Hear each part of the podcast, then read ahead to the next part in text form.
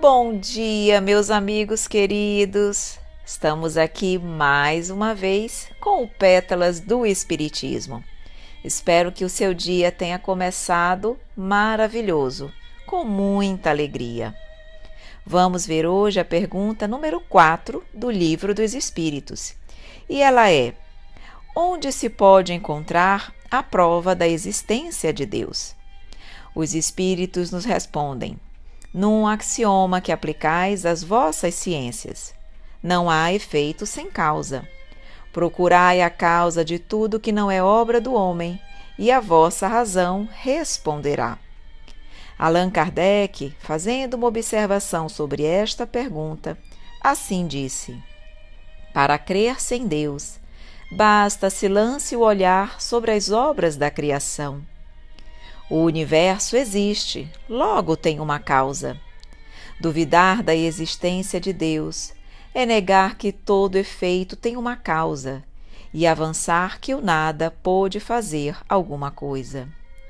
Nos comentários do Espírito Miramês sobre essa questão, ele nos diz: a existência de Deus se expressa cada vez mais com tonalidades fulgurantes em toda a literatura humana, mostrando e fazendo sentir a todos os povos que o Criador se encontra mais perto de nós do que nós uns dos outros. Ele é a razão do nosso viver, e ainda se conclui que ele não tem forma definida e é capaz de tomar todas as dimensões, na proporção das necessidades de cada criatura. Deus está no máximo, mas desce ao mínimo, desde que haja urgência na evidência de suas qualidades aos sentidos mais apurados da alma. O Senhor é a ponte de comando de todas as religiões, na feição em que estas podem se expressar, onde foram chamadas a servir. Ele vigia os véus que regulam o saber dos homens ante a própria ciência para que o equilíbrio se manifeste. Os grandes missionários registram em tudo a sua presença infalível. Todas as filosofias falam da sua presença divina, pelos recursos que a linguagem alcançou, e o progresso é o seu agente revelador em todos os quadrantes do mundo. Não existe alguém na face da terra que não creia em Deus. Existem, sim, alguns que ainda não perceberam a sua paternidade, por orgulho ou ignorância, o que não deixa de ser a mesma coisa. Ele vibra em tudo e pronuncia a mesma mensagem em tudo que ocupa um lugar no seu corpo ciclópico, na imensidão universal. E cada um, em cada coisa existente, registra sua presença insuperável, de acordo com o seu porte evolutivo, Eis aí a justiça, o próprio amor. Computando valores e somando idades, na cronologia peculiar aos homens, a cada dia que passa, a cada ano que corre na tela do nosso tempo, o arquiteto divino fica mais presente na nossa visão e nos fala mais de perto, pelos registros dos nossos sentidos. Não que o Senhor se encontre mais ou menos longe, ele está no mesmo lugar. Nós outros é que, pelo despertar dos valores espirituais, vamos gradativamente abrindo as portas do entendimento pelas mãos da maturidade espiritual. Nenhuma pessoa, nenhum espírito, nem algo que exista é órfão da misericórdia, da bondade e da presença de Deus que nos comanda a todos. Essa é a grande esperança e a grande alegria que nos impulsiona a viver.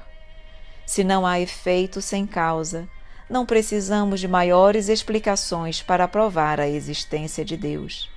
Basta levantarmos os olhos para a extensão infinita dos mundos, que bailam nos espaços, para a mecânica das galáxias, que viajam em velocidades incríveis na grande casa universal, para a vida dos sóis, para a harmonia do universo e sentiremos constrangimento no centro da consciência em negar a existência daquele que fez tudo isso e a nós também, por bondade e alegria. E quando se fala na microvida, que são caminhos diversos do macro, apresentando os mesmos roteiros do infinito. Como negar aquilo que existe mais do que nós próprios? Nós, em espírito, ainda estudamos os princípios da função biológica dos homens. O corpo físico é a síntese do universo, é a cópia perfeita do macrocosmo, que deverá funcionar em plena harmonia com a divindade quando o homem se conscientizar dos seus deveres perante a natureza. A maior maravilha da terra, em se falando das coisas materiais, é a soma humano e os corpos espirituais a ele interligados, para que o espírito se manifeste. E o espírito, essa gema divina, é a harmonia de tudo que existe. Como não crer no Criador de todas essas coisas? Começa, meu irmão, a pensar pelo menos no sol que dá vida e sustenta o ambiente em que moras, e não terás outro caminho a não ser aceitar um Criador que tenha na linguagem comum a suprema inteligência. Repitamos o que afirmou o livro dos Espíritos: Procurai a causa de tudo que não é obra do homem, e a vossa razão vos responderá. Essa, meus queridos, é mais uma mensagem maravilhosa dos nossos espíritos amigos. Que nós possamos sentir cada vez mais em nossos corações a presença de Deus, sentindo em nossas vidas e em nosso coração. Um grande abraço a todos e até amanhã, queridos amigos.